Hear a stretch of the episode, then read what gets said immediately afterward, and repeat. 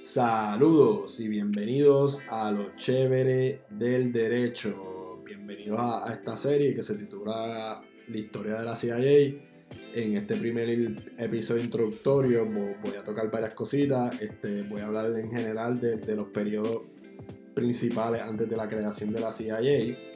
Este, voy a hablar eh, de esos primeros pasos, las personas influyentes que que participaron en esta creación, desde Bill Donovan, Keenan, eh, Dollar.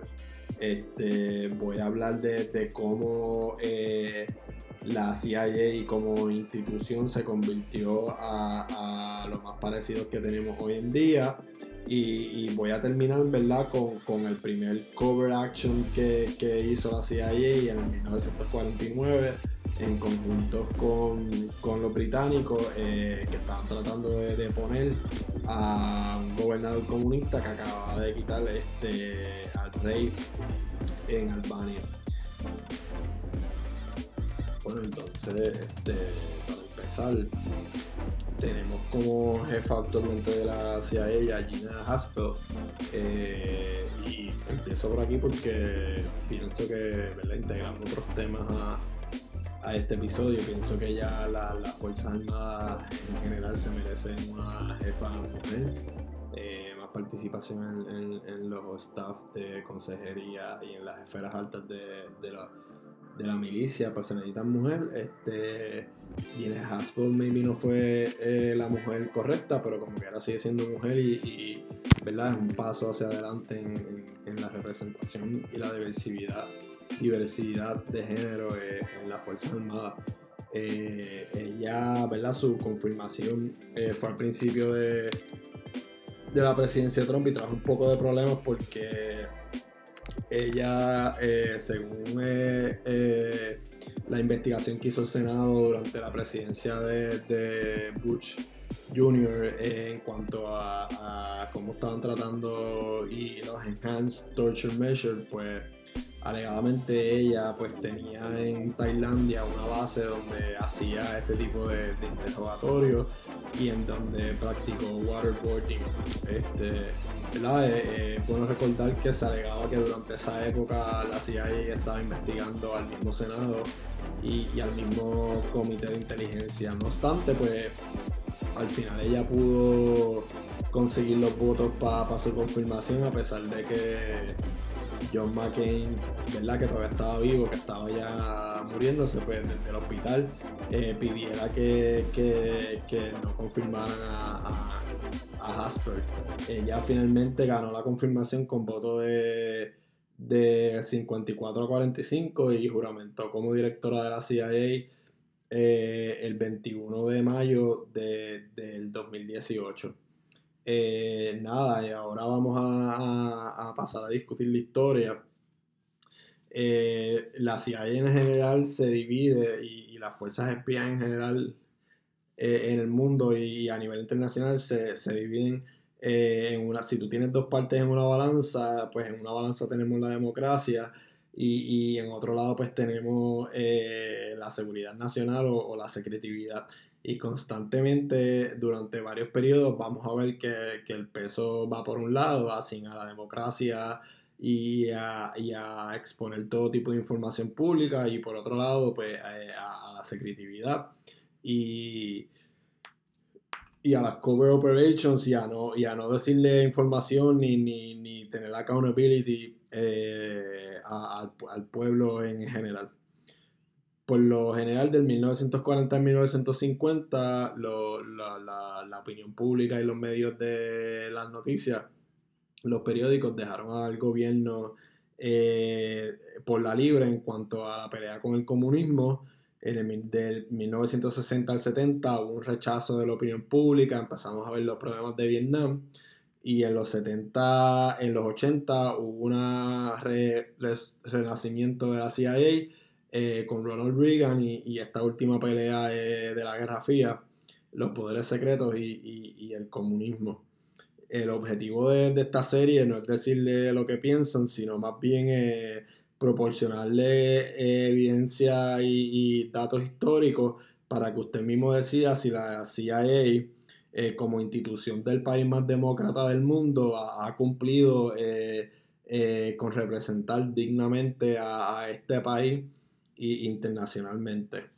Ahora, pasando a los periodos importantes antes de, la creación de institución, tenemos el periodo, el primer periodo, se divide en tres periodos. Tenemos el primer periodo, que es la revolución estadounidense hasta finales de 1930 tenemos el, segundo periodo, que es la Oficina de Guerra de Servicio Estratégico, lo que se conocía como el OUSS, el precursor de la CIA. Y por último tenemos el periodo después de la guerra, este 1945 eh, a 1947. Eh, para la época de, la Revolución eh, Americana de los ingleses, Washington formó un comité de espías. Hubo una serie en FX que, basada en hechos históricos, también un libro que se llama Turn eh, de Washington Spies. Y, nada, en esta serie te demuestra cómo, ¿verdad? A pesar de que Estados Unidos fue tarde, llegó tarde al mundo para crear la fuerza, una fuerza institucional política de espías. Eh, ya desde el principio, pues ellos tenían este, este habían implementado este tipo de, de prácticas eh, desde antes de la formación de la nación americana. Eh, la, la, la, razón principal por la cual vimos esto al principio del siglo XX y no vimos esto al principio del siglo XIX, como muchas de las potencias, es que primero Estados Unidos hacía counterintelligence o, o hacía cualquier otro método conocido por, las prácticas de espías, solamente los hacían eh, en tiempos de guerra, ¿verdad? Recolectar información, recolectar, eh, ver este, si hay espías dentro de nuestro propio campamento, ese tipo de cosas. Otras razones de las principales es pues, que al país lo dividían dos océanos bien grandes, no era como en Europa o, los países de Arabia, pues que, que por todos lados tú tienes una frontera con otro país y pues no había esa amenaza constante que maybe había por lo menos en Europa y, no se vio esa necesidad de, crear una fuerza o una institución que hiciera eh, labores de, espía.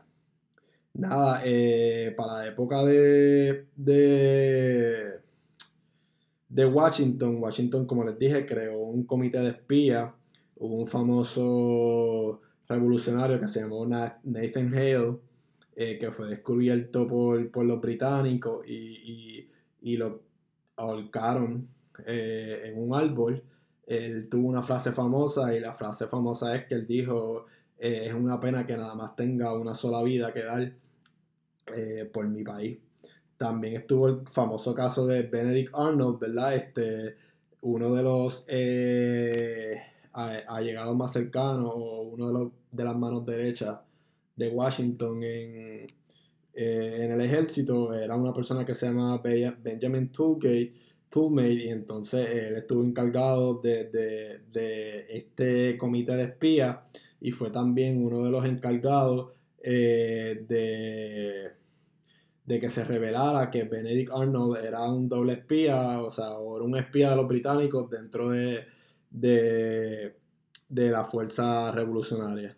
Benedict Arnold pues tuvo que huir, tuvo que ir a Inglaterra y pues en Inglaterra nadie lo cogía serio, pues porque nadie va a coger serio a un traidor y mucho menos a alguien que, traiciona a su patria. Pero eh, les cuento toda esta historia pues para que entiendan que, en Estados Unidos pues siempre hubo un, no quisiera decir un sentimiento ah, contra espías, pero como nunca hubo esa necesidad como tal de tener a espías, pues siempre durante la historia se recuerda más o, se cuenta más la historia de Benedict Arnold y su traición a, la Revolución Americana y para irse con los ingleses eh, en vez de la historia de, Nathan Hale o la historia de personajes importantes como eh, Benedict eh, Toolmate, que fue el que, el que dirigió pues, este comité de espías de Washington como les mencioné.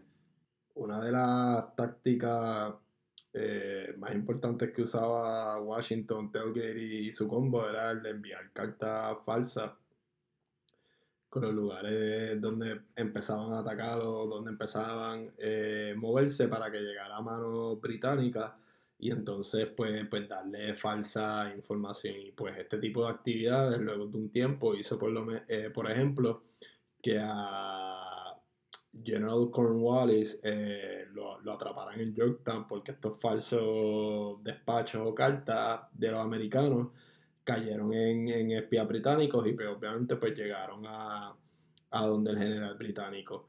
Eh, el, el, espionaje eh, de esta joven república pues nunca se tomó realmente en serio y pues como les mencioné pues es más revelador que, que, que la gente secreto que, que sea más eh, recordado durante este tiempo fue este Benedict Arnold por traidor en vez de, del valiente y joven patriota eh, Nathaniel ¿verdad? Después de, eh, antes de entrar después de la revolución rápidamente, una de las eh, razones por las cuales los americanos pues eran, no quisiera decir antiespías, pero veían estas tácticas como unos trucos sucios, era pues porque estas eran costumbres que, hacían los, viejos poderes imperiales de Europa y las potencias viejas de Europa y pues esto no eran prácticas eh, que debería de hacer una joven república como, como la República de los Estados Unidos. Y por eso pues que desde el principio de la revolución había un sentimiento este, ¿verdad? En, contra de esta, este tipo de, de prácticas.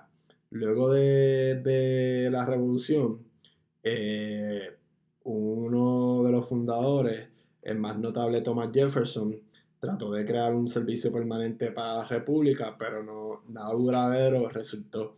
Y, ¿verdad? y parece irónico porque Thomas Jefferson, pues toda la vida, y más antes de ser presidente, fue un gran eh, eh, promovedor, promovedor de, un gobierno eh, pequeño, un gobierno central pequeño, eh, y el poder de los estados. Y, pues vimos, por ejemplo, con la compra de Luisiana, donde él mismo se cuestionó si el gobierno federal tenía ese poder de compra, pues vimos cómo él lo, lo que hizo fue expandir los poderes del gobierno federal y del ejecutivo presidencial. Entonces, ahora nos topamos que también trató de crear un servicio eh, de inteligencia secreta y, permanente para la joven república.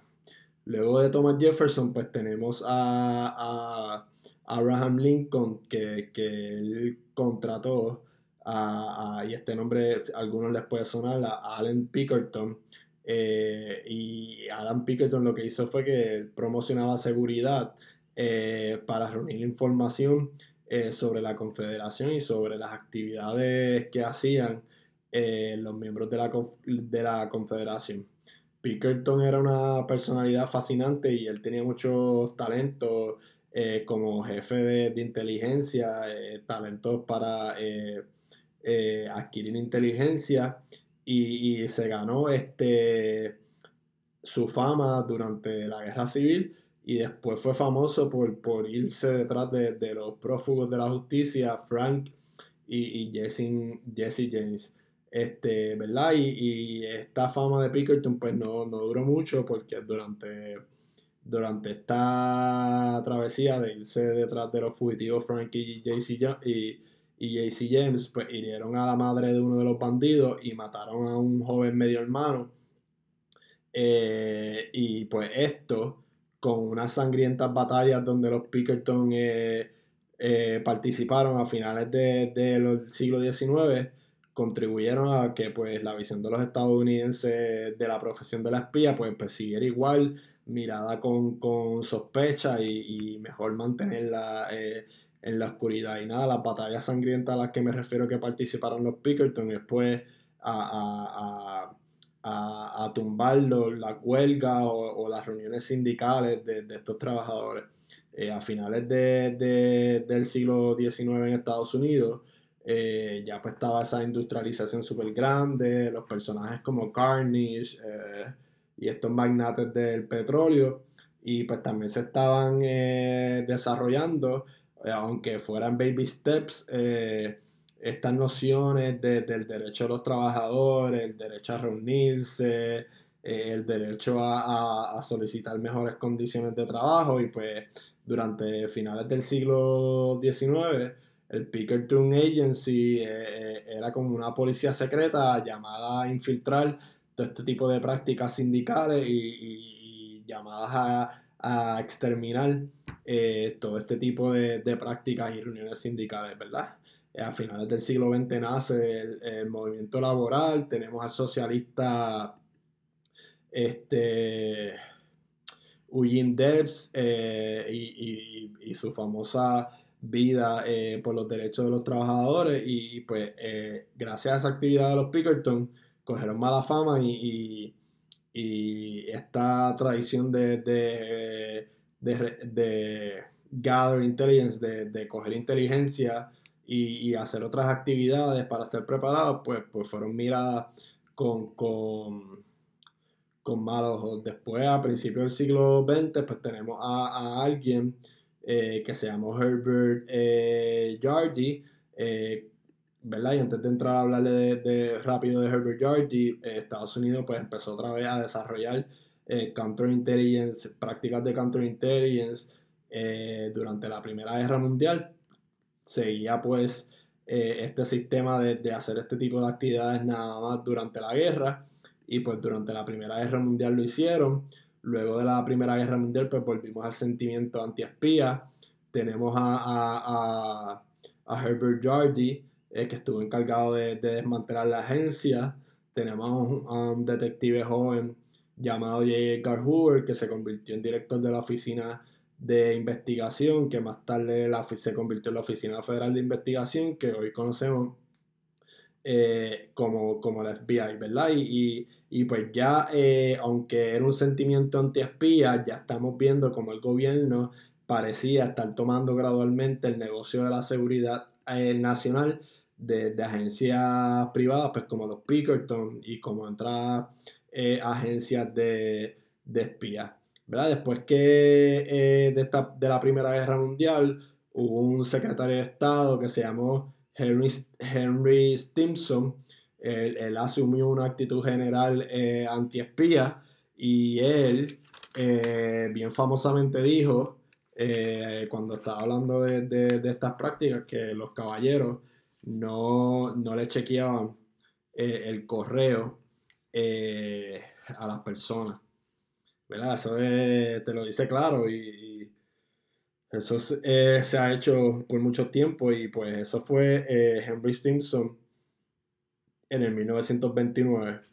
¿Verdad? Con el ataque sorpresa de Japón a Pearl Harbor, pues, pues, pues todo cambió y, la, eh, la, el ataque japonés a Pearl Harbor sirvió después para argumento a que se tenía que tener eh, prácticas de, recoger inteligencia y, covert operations eh, en tiempos de paz y, en tiempos de guerra, porque uno de los argumentos en los cuales se, se, se habló es que eh, Washington no captó unas señales inminentes de, un posible ataque japonés y se echaba la culpa al servicio de, la milicia y a Washington por, por no eh, darse cuenta de que, de que posiblemente podría darse un ataque inminente a, alguna de las bases cercanas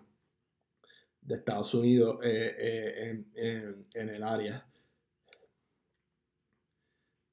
y como les mencioné, pues Pearl Harbor terminó teniendo unas enormes consecuencias eh, en el desarrollo de la inteligencia eh, en Estados Unidos y, en el mundo entero, eh, porque creó un argumento para los que abogaron por una inteligencia permanente que funcionara en tiempos de paz como en tiempos de guerra, pues, que podrían advertir a la nación de ataques sorpresa.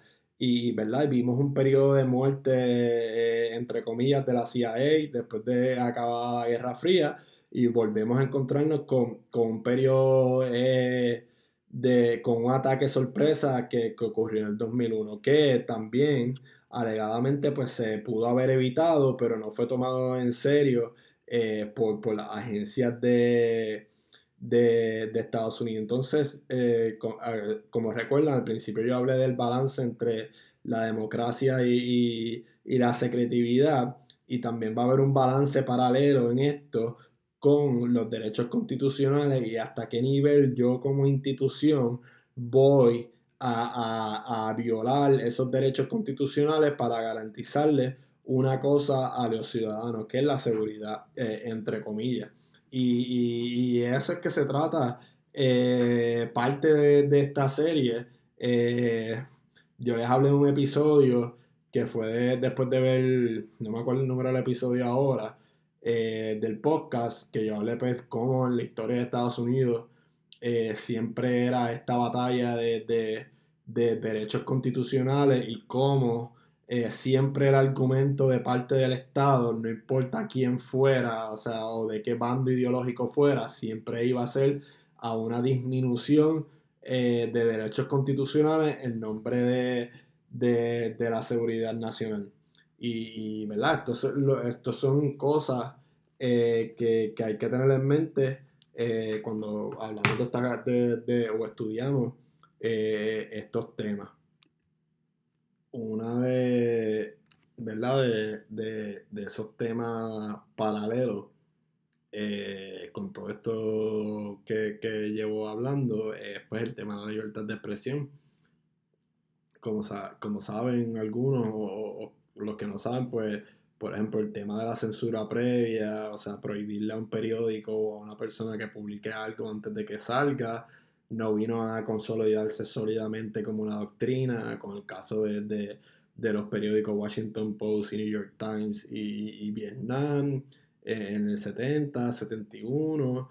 Eh, no, la, eh, la libertad de uno expresarse y hasta qué nivel llegaba el tu poder hablar de discursos que tengan que ver con revolución, con este tipo de cosas, pues también no se consolidó eh, hasta los 60, en el caso de Brandenburg versus Ohio, que, son cosas que, se originaron y antes de que muchas doctrinas sólidas de libertades y derechos constitucionales eh, se terminaran de, solidificar eh, como una tradición y, como algo que había que respetar en la nación americana y, pues todas estas cosas son buenas tenerlas en mente pues porque todavía podríamos hablar de, una joven república que, está en crecimiento, ¿verdad? Eh, con todo esto que está pasando y todos estos discursos polarizantes que, se están dando en, Estados Unidos, ¿verdad? Yo por mi parte pues yo soy una persona bien idealista, eh,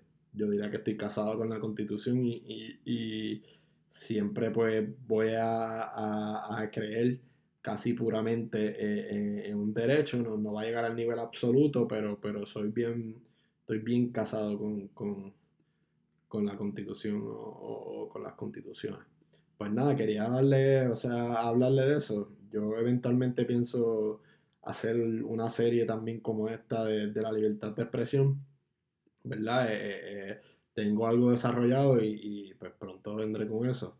Este, nada, después de después de, esta primera parte, vamos a pasar ahora a, la segunda parte de, esta faceta de la historia eh, antes de la creación oficialmente de la CIA.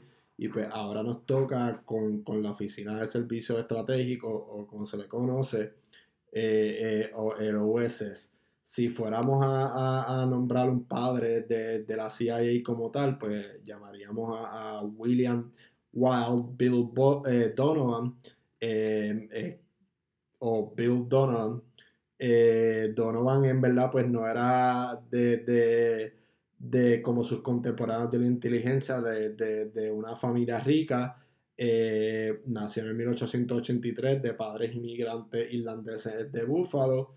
Eh, y estudió y trabajó duro hasta que eventualmente pues llegó a Colombia, allá se, se ganó un premio por quarterback, también se ganó otro premio de oratoria y allá también se hizo amigo pues de, quien sería el futuro presidente eh, Franklin eh, Roosevelt, ¿verdad? al graduarse pues Donovan se fue al derecho corporativo, sirvió en Francia durante la Primera Guerra Mundial. Eh, después, pues, cuando se acabó la guerra, eh, regresó a su práctica legal. Eh, construyó pues una fortuna pequeña y, trató una carrera en la política.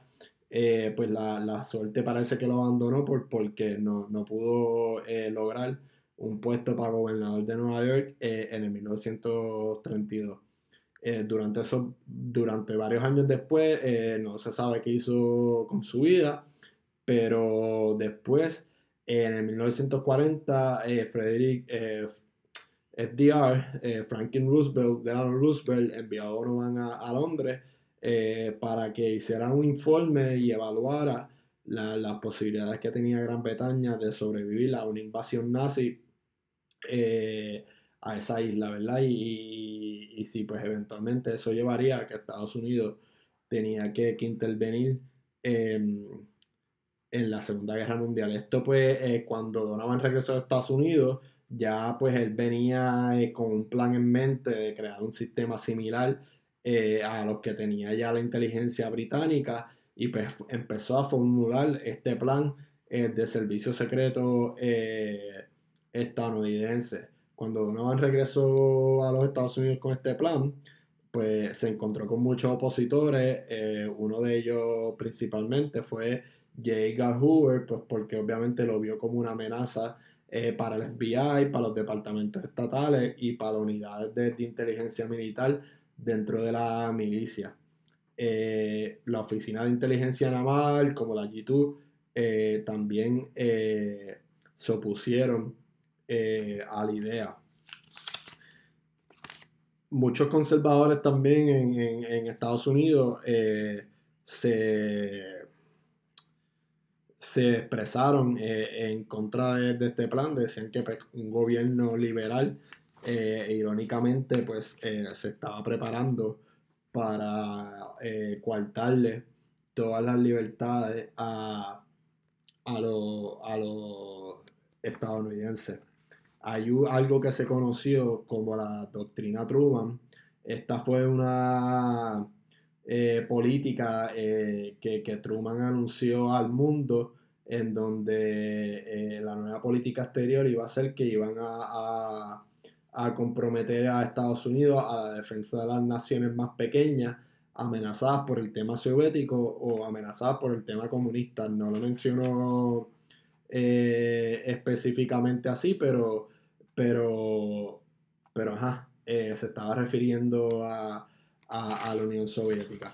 Antes de entrar más a fondo a, a eso, eh, hay que destacar, ¿verdad? Que, la OSS eh, tuvo varias, varios achievements durante este proceso. Ellos fueron principalmente los encargados de desplazar oficiales estadounidenses y británicos detrás de líneas alemanas para ayudar a, la resistencia francesa a cortar líneas de suministro nazi eh, eh, ante, los desembarcos que, estaban ocurriendo en, Normandía. Eh, lograron un éxito notable, tuvieron contacto con oficiales alemanes, muchos conspiraron, fueron parte de los que conspiraron para asesinar a, Hitler en el 1944 y, ¿verdad? Pues en síntesis, la OSS tuvo un rendimiento grande, ¿verdad? Eh, para el poco tiempo de, creación que tuvo y, para tener un eh, poco tiempo desde su creación, fue, fue, fue muy efectivo eh, y contribuyó significativamente a la victoria que tuvieron los aliados durante la Segunda Guerra Mundial. Eh, uno de los factores obvios este, era que personas que, sirvieron en la OSS pasaron a formar parte de, de la CIA, este, por lo menos cuatro eh, directores del servicio de inteligencia eh, formaron parte de la antigua OSS la OSS tenía pues un, eh, archivo de, la Ivy Leaks y pues había un aire aristocrático en todo esto y pues esto se pudo mantener eh, durante la eh, y también pues eh, esto llevó a, que no se tuviera una identidad pues, social con la CIA en, los primeros años.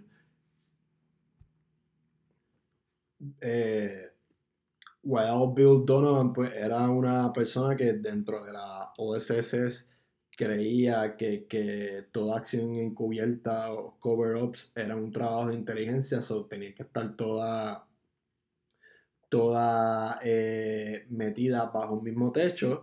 Y, entonces aquí durante el 1945 y, el 1947, pues empezamos a ver eh, periodos en donde eh, el Congreso y, atacó a estas eh, propuestas de Donovan eh, acusaron eh, al presidente o al Ejecutivo Federal tener su, propia policía secreta nazi o, lo que le llamaban su propio gestapo, ¿verdad? Como los los alemanes nazis.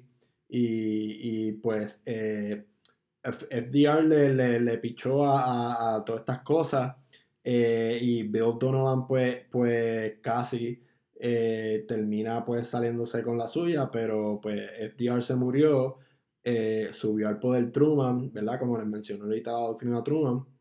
Y Truman pues lo que hizo fue que echó para atrás un poco estas prácticas de, de, Bill Donovan y simplemente creía nada más en la colección de, de inteligencia y no en el, en el en el trabajo este counterintelligence. Y pues nada, en el 1945 el presidente ordenó la desintegración de la OSS y, y pues Donovan se fue a Wall Street y pues sí, volvió a, a ejercer eh, el, derecho corporativo que, era lo que, lo que, lo que practicaba.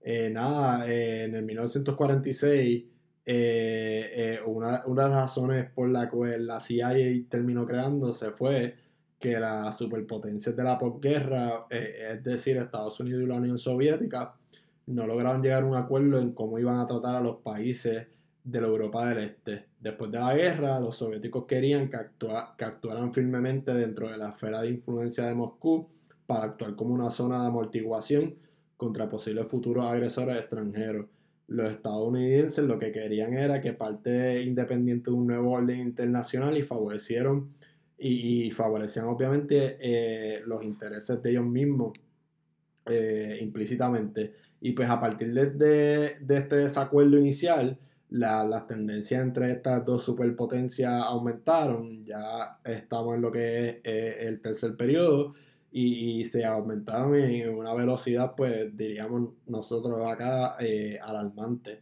Eh, esto pues llegó a su fin en el 1947 y aquí volvemos a, lo que les mencioné ahorita. Eh, Truman creó o, dio un mensaje en el Congreso para anunciar lo que se conoció como, como la doctrina Truman y esta fue una nueva política exterior que comprometía a los Estados Unidos a defender las naciones más pequeñas por el tema soviético o por el tema del comunismo.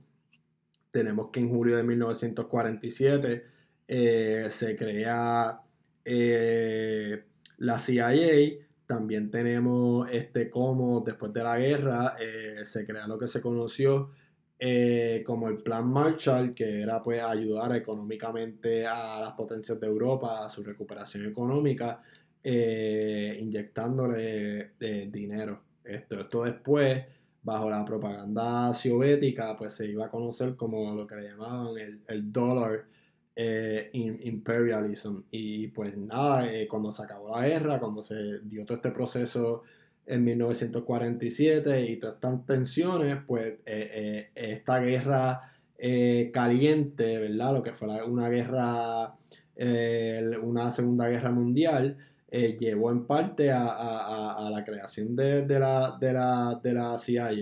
Eh, esta guerra caliente y luego un periodo de, una guerra fría que los defensores de la inteligencia y el internacionalismo lograron utilizar como excusa para superar esta tradición que, todavía era vigente en Estados Unidos de, anti, de antiespía. Y pues nada, en estas primeras dos dos décadas de, la asistencia de la CIA ellos tuvieron un, gran, eh, un gran espacio de libertad operativa donde básicamente eh, hicieron y deshicieron sin, sin, sin tener que, que, sin tener verdad que, que, rendirle cuenta eh, a nadie.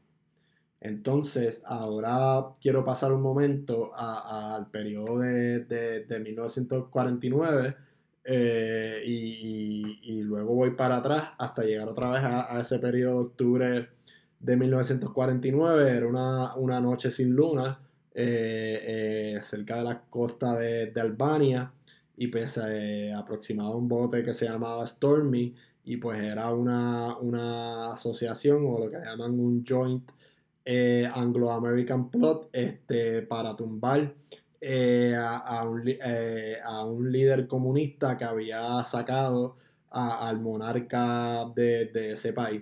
Y pues los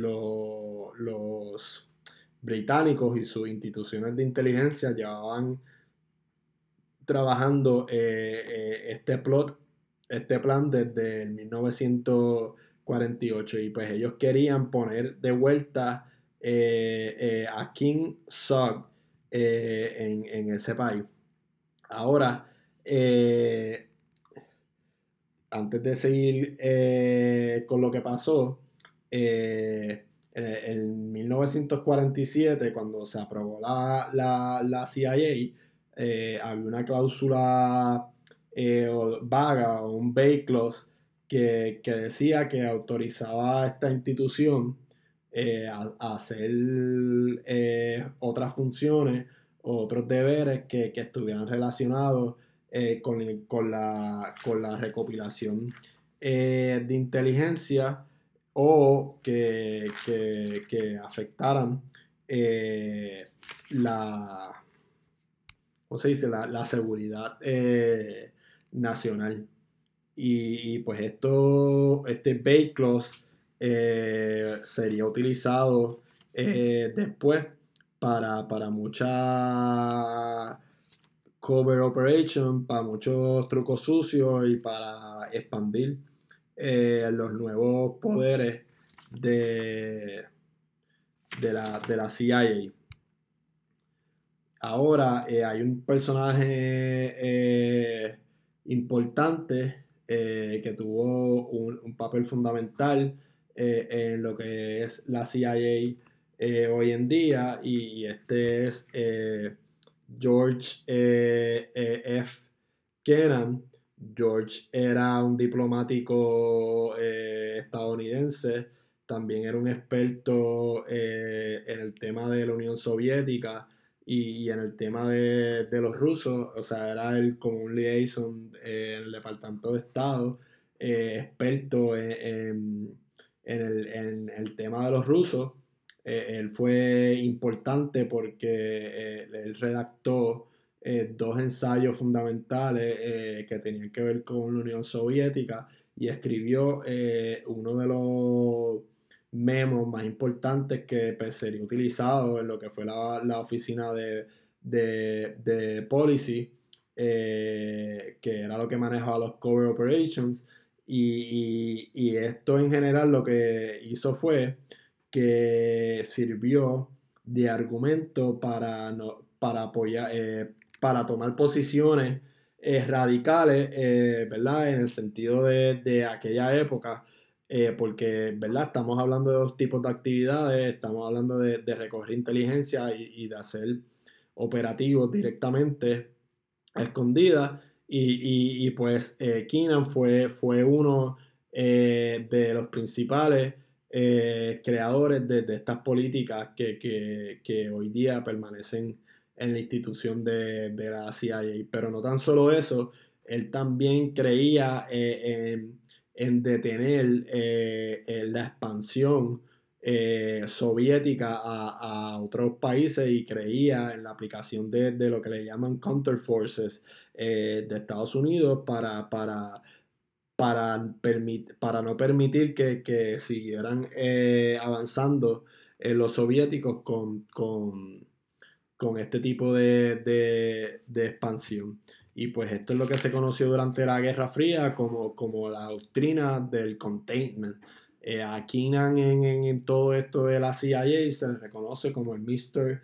Eh, containment, eh, ¿verdad? Por, sus dos ensayos famosos y, por su, memo en donde hablaba de, todo, por qué había que, ¿verdad? Que poner al comunismo, arrodillarlo y, y exterminarlo por siempre eh, Keenan eh, eh, eh, argumentó a, sus superiores y, al gobierno a que tenían que adoptar una serie de medidas agresivas que se le puede llamar political warfare contra la, la, Unión Soviética. Y nada, después de la guerra en 1947 pues ya los soviéticos pues habían adelantado un paso, los soviéticos invadieron Prague, eh, en el 1947 pues vemos, eh, empezamos a ver, o el 48,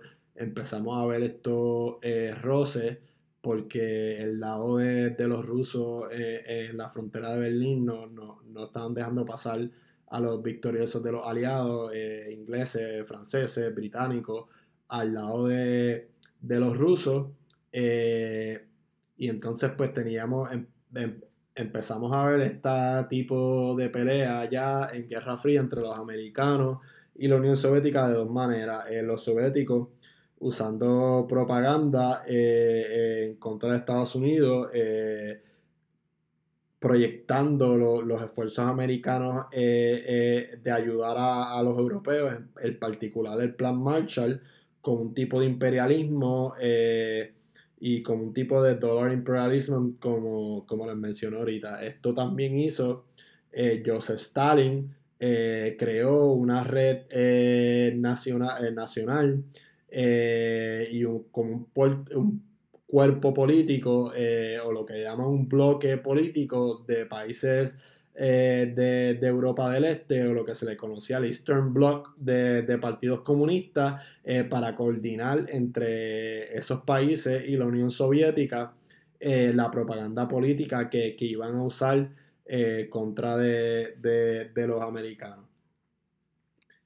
Entonces, ¿cuál fue la respuesta pues, de los americanos? Pues el director de, eh, de la CIA y para ese tiempo, el Roscoe Hellon, eh, estaba eh, resignado a, querer hacer algo más que, que, el recogido de, inteligencia. Y entonces él durante su periodo resistió mucho, mucha influencia o mucho cabildeo para, para para aumentar eh, los poderes de, la CIA. Eh, en 1948, como les mencioné, pues los comunistas eh, ocuparon Prague y entonces Keenan ya estaba empezando a argumentar que, tenía, que el sistema internacional era uno cruel o lo que él llamaba harsh y pues que Estados Unidos ya no podía ser la potencia buena que, se quedaba de brazos cruzados y tenía que tomar eh, tácticas activas o political warfare o political psychological warfare eh, activo eh, en contra de, la Unión Soviética. Y él de, pues la comparación que hacía y por eso le hice esta comparación al principio era que Estados Unidos tenía que coger ejemplo de las viejas potencias de Europa, de cómo ellos durante periodos de paz activamente estaban en, operaciones oscuras y, en operaciones de, de espía. Y pues por eso les mencioné pues que irónicamente él usó ese argumento cuando al principio, en la época de los Founding Fathers y de Jefferson eh, y de la época de la Revolución hasta los 1930, el sentimiento era que pues antiespía era ese, que, Estados Unidos era una joven república que, no se iba eh, a prestar para, para este tipo de, trucos sucios. Entonces, una de las primeras... Eh, una de las primeras pruebas de, de esta institución fue en 1948 eh, estaban las elecciones de, Italia, entonces pues había que, prevenir que, el Partido Comunista ganara por mayoría eh, en el Parlamento italiano, porque Kinan decía, imagínate si los comunistas arrodillan a Dios en su propia casa, ¿verdad? Una metáfora para, para ¿verdad? Para, para, decir que, el mundo se iba a acabar o que iban a subir este, eh, cosas malas si, si en Italia eh, los comunistas se, se apoderaron de la mayoría. Y pues nada, Estados Unidos eventualmente usó varias maneras eh, de recaudar dinero. Ellos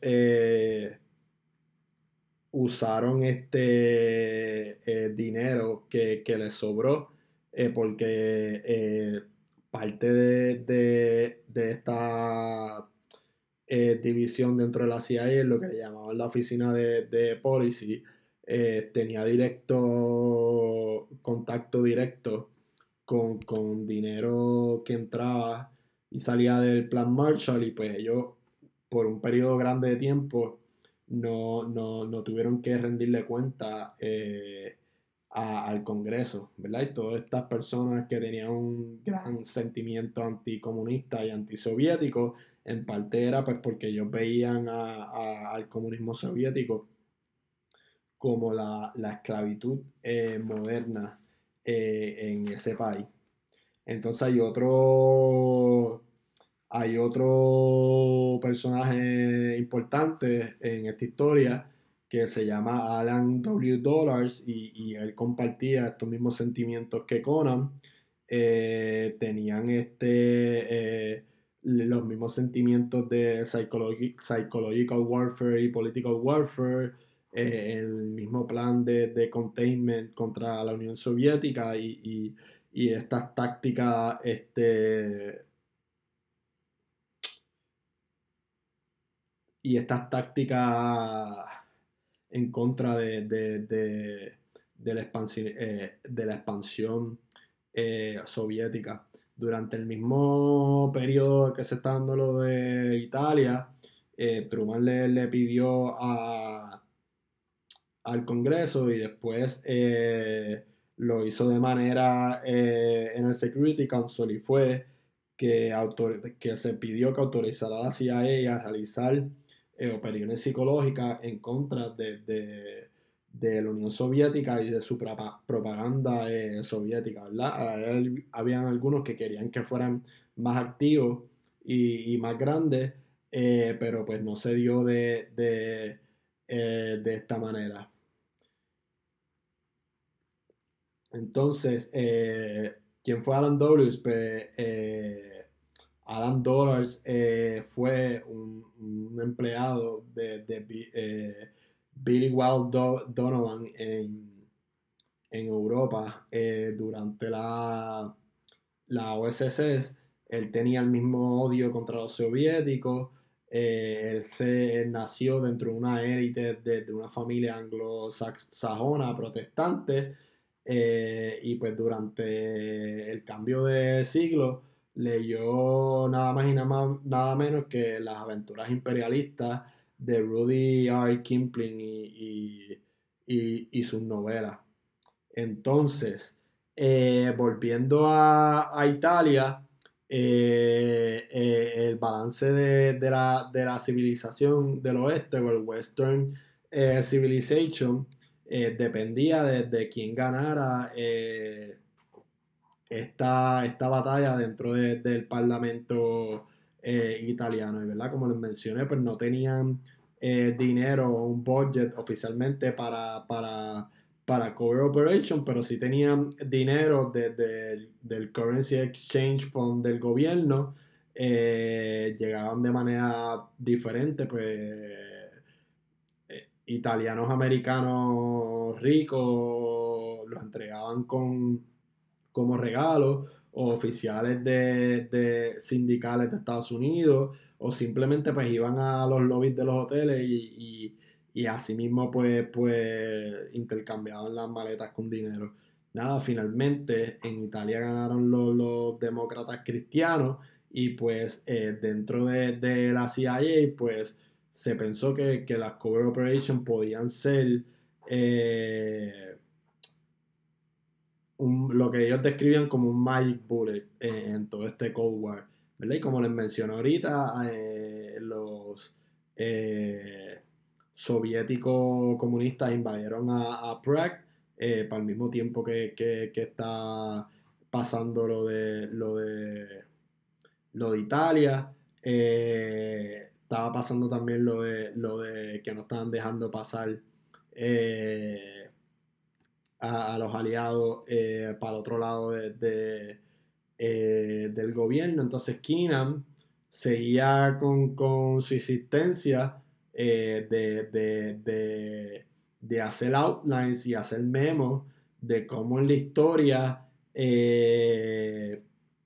las potencias europeas habían usado political warfare durante los tiempos de paz y pues Estados Unidos era el único que, no, que, que, Estados Unidos era el único que no lo había usado y nada, él decía que la única distinción entre la paz y la guerra pues ya era una bien borrosa y pues porque está en principal porque Estados Unidos estaba efectivamente en una guerra eh, con la Unión Soviética. Y pues él dijo que Estados Unidos tenía que, tomar eso claro y, y internalizar que, el ambiente internacional ya no era uno apto para esas políticas eh, laid back eh, de Estados Unidos.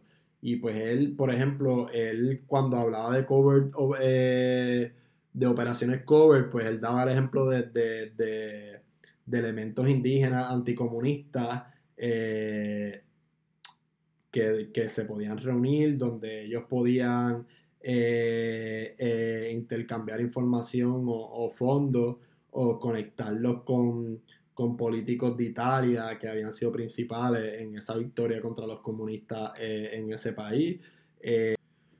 uno de, los principales ejemplos de de, de Kenan en cuanto a, a, actividad de, de, cover, pues era no, no estas operaciones que él lleva mencionando, sino lo que, lo que él le llamó políticas de, de liberación. Y era que, que, básicamente se iban a, a, a coger a políticos refugiados en el mundo comunista y los iban a, unir para formar comunidades. Y pues estas comunidades se eh, formarían centros de resistencia de estos gobiernos comunistas en donde eh, refugiados pues, habían huido y un evento de, ocurrir una, una, guerra a grandes escalas con la Unión Soviética podían eh, ser estos grupos o estas comunidades eh, focos de, movimientos de, liberación. Y pues eh, hacerle sponsor a estos tipos de refugiados o a este tipo de prisioneros políticos dentro del mundo comunista era una eh, manera de organización voluntaria de, ciudadanos americanos con instrucciones, ¿verdad? Y con el vaqueo del gobierno de Estados Unidos, pero principalmente pues iba a ser liderado eh, por, por, estos refugiados políticos o, o, inmigrantes, refugiados que, se, estaban, se fueron huyendo del mundo comunista, ¿verdad? Y pues esto eh, eventualmente sería el pan de cada día de, la CIA. Eh, los cover operations pues buscan grupos en contra de, del gobierno actual y ellos lo que hacen pues que los entrenan eh, y hacen todo para darle dinero, propaganda, crean periódicos eh, para crecer el movimiento y, tumbar eh, y tumbar este el gobierno, los gobiernos por completo. Y pues, con todo este ejemplo, porque les doy todo este ejemplo, porque eh, Keenan, en verdad, eh, por lo que yo he podido leer, eh, los pocos libros que he leído de la CIA, me he leído como cuatro, Keenan,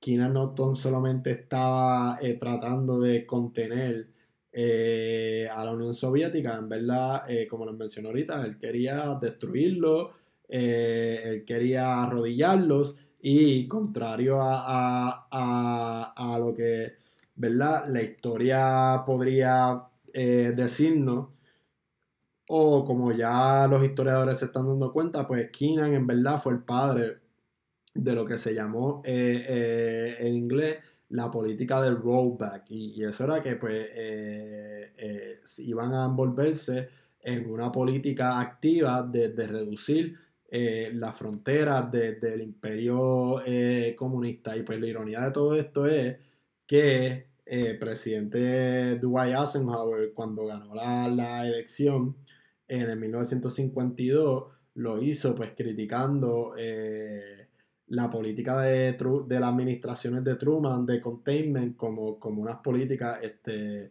muy precavidas y, no tan activas eh, militarmente hablando en cuestiones de, inteligencia. Y pues otra cosa que pasa importante es que eh, en el 1948 se pensaba que, Truman iba a perder las elecciones y pues George Keenan propuso que se transferiera eh, las operaciones de, de, de, de covert fuera de la CIA y que se creara eh, una identidad aparte y pues él decía que la agencia eh, eh, estaba fallando en hacer este tipo de acciones y, estaba dejando este, este campo del cover operation a, operadores privados. Entonces Keenan pues lo que decía era que tenía que haber una, una un approach más determinado y tenía que haber menos control por el, por el gobierno. Eh, entonces, ¿qué fue lo que pasó? Pues se creó eh, la, OPC, entonces, eh, y esta institución pues terminó siendo un monstruo raro para Keenan cuando él lo que quería era controlarla completa. ¿Y por qué digo esto? Porque pues terminó la OPC terminó estando bajo el control del Departamento de Estado y muchos jefes de agencias de defensa y, a la misma vez por, la CIA. Y pues nada, las operaciones cover eran la responsabilidad ahora de, una unidad que estuvo eh, entre medio, como el jamón del sándwich, entre el Departamento de Estado eh, y, y la CIA. Y pues este tipo de, acuerdo o arrangement iba a terminar o iba a durar eh, hasta el 1952. Cuando la OPC se metió dentro de la CIA, eh, eh, la cabeza o el que querían para líder de la OPC era Alan Dollars, pero cuando le ofrecieron el trabajo, él lo rechazó porque como muchos americanos en el momento asumieron que Truman iba a perder la elección del 48 y esperaban que, la siguiente administración republicana eh, iba a escoger a un nuevo director eh, de inteligencia. Pero como sabemos, Truman no perdió y entonces eh, tuvieron que esperar hasta el 1953 cuando el republicano Eisenhower ganó las elecciones. ¿Y pues qué pasó? Pues Kenan eh, miró a, otro veterano de la OCC, eh, eh, un joven del sur de Estados Unidos, del nombre este, Frank Wilson. Este, Wilson era un aventurero, él creía verdaderamente en las operaciones secretas y pues era otro agente de estos de la aristocracia de de la OSS, ¿verdad? Entonces, pero también trajo problemas porque eh, lo que hacían era como crear un culto dentro de la agencia de, gente que, odiaba eh, al comunismo, pero también eh, se amaban a, ellos mismos y pues el trabajo era servir a, la nación y, no crear una, una atmósfera en el trabajo de coordinación de política pública eh, con estilos románticos y con estilos de alabanza a, a una persona oficial o, como un estilo de, fraternidad o, orden templaria, ¿verdad? Eh, para salvar eh, a, al oeste de Europa de, la, de la, oscuridad del comunismo. Entonces, pues ya para esta época, los agentes eh, de, del Departamento de Estado, los que hacían eh, lo que se conoce en inglés como el Foreign Service, pues tenían que empezar a, eh, tenían que empezar a, acostumbrarse a, de que, a que en sus operaciones iban a estar apareciéndose espías o, iban a estar interrumpiendo sus operaciones eh, o iban a estar pidiendo el acceso que era inclusive eh, para ellos más annoying y también iban a estar eh, algunos más mejores pagados pues, que, estos propios diplomáticos que, hacían ejercían sus funciones fuera de Estados Unidos. Pues esta agencia como tal, la oficina de, Policy Coordination, pues como les mencioné, tenía acceso a mucho dinero porque estaba, estaba permitida eh, eh, y asociada con, dinero que era del Marshall Plan eh, y esta reconstrucción económica de, la Europa de, del Este. Entonces, pues, ¿qué hicieron con, con todo este dinero, verdad? Cuando, cuando antes de entrar, ¿verdad? A lo que empecé el principio de 1949, eh, ¿qué hicieron pues con este dinero? Pues con este dinero empezaron a crear eh, organizaciones similares como el bloque soviético eh, de coordinación de propaganda y, ¿verdad? Esto es siguiendo también el memo de, de Kenan y pues empezaron por crear este un grupo eh, de Federación Europea, ¿verdad? Que iba a ser eventualmente un precursor de lo que eh, es hoy en día la Unión Europea, que se creó eh, a principios del siglo XXI, finales del siglo XX, y pues eso fue uno de los precursores. Otra de las cosas que hicieron fue que empezaron a, coordinar mucho dinero a políticos y amigos de Estados Unidos y su sistema democrático y su sistema de, de corte también crearon este, un comité americano a favor de, una Europa unida. Este comité se creó al principio de, 1949 y este comité hacía coordinación de política pública también con este movimiento europeo y, y, aproximadamente al año le daba de un millón a 1.5 millones eh, al año a, este movimiento de, de los líderes de, una Europa eh, eh, unida. Entonces este, este comité obviamente tenía conexiones de inteligencia con Europa y con todo Estados Unidos y pues no eran disfrazadas para nada. el chairman o el jefe de este comité era William Bill Donovan, el vice era Alan Dollars y pues este, esta Unión Europea, eh, este comité americano y esta unión de líderes europeos del oeste, eh, una de las prioridades pues era eh, detener el avance del comunismo y pues fue uno de los ejemplos, como le mencioné, de, lo esto que, que mencionó Kina en su memo, de, coordinación de política warfare eh, directa contra, contra la Unión Soviética.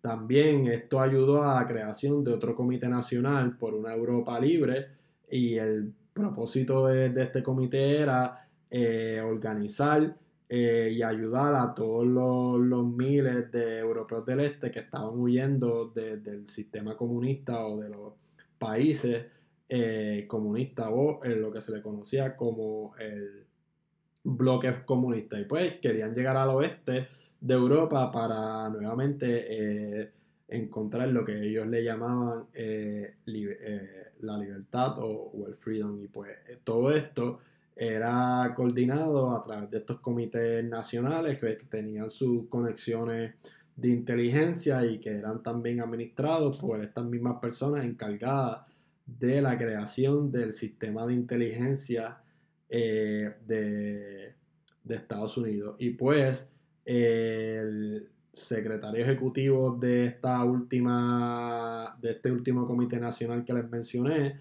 fue nada más de, la Europa Libre, fue nada más y nada menos que Alan Dollars. Que también fue, eh, como le mencioné, el vice chair de, del otro comité nacional eh, eh, del otro comité nacional de, Europa, de los líderes europeos. Entonces, eh, la, Guerra Fría lo que hizo fue que, eh, la guerra de, la Guerra Fría, con relación a estos comités, lo que hizo fue que, se aumentó eh, el psychological warfare, warfare y la visión de una, de una liberación de, estas comunidades del yugo comunista, tomó una dirección eh, eh, más directa. Y pues ahora pues volvemos eh, otra vez a los que les mencioné ahorita de unas actividades desde el 1949 en Albania. Estados Unidos se encargó de coger a estos paralimitares que, que, que apoyaban poner de vuelta al rey Song eh, se los llevó a, a Heldenberg, eh, Alemania, y allí recibieron este training personal para luego este desembocar eh, en las costas de, Albania. Y nada, este, esta actividad en Albania fue un total desastre. la mitad murieron, la otra huyeron. Eh, también hubo un espía que, que choteó, que fue un double agent británico que se llamaba Kim Philip. Y, pues nada, para liberación, eh, Cover Operation no necesariamente iban a ser un Magic Bullet eh, como, como se pensó rápido en el principio. Y nada, para terminar, George Kennan eh, se empezó a retirar poco a poco de, estos conceptos de, la Guerra Fría eh, que él puso, ¿verdad? A finales de los 40 de los 1950. Ya a mitad de los 50 él se del Departamento de Estado y había entrado en una, en una carrera como crítico de la política pública extranjera y, durante los años de la Guerra Fría después. Él hasta llegó a reflexionar en sus acciones durante el 1940 eh, y pues llegó a, admitir eh, que en ciertos momentos eh, se equivocó y que posiblemente llevó a la nación a una dirección de destrucción por este enfrentamiento indirecto o, directo pero frío con, con la Unión Soviética. Y nada, este, hasta aquí terminamos este primer episodio este, introductorio. el domingo que viene yo pienso publicar el segundo episodio. Van a ser eh, un episodio por, domingo. Y entonces eh, ese episodio no sé todavía si, si vaya a ser del golpe de Estado de Irán o, de, o del golpe de Estado que hubo en Guatemala, no sé cuál va a ser primero, puedo hacer uno primero y el otro después. Todavía no me he decidido, pero posiblemente sea de, uno de, esos dos temas. Así que nada, cuando yo grabe el episodio que, que tire la promo, pues les, dejaré saber. Y, nada, esperen el próximo episodio eh, eh, el domingo que viene. Nada, este, gracias por, por sintonizar. Y nada, se me cuidan. Muchas bendiciones y salud. Live long and prosper. Cuídense.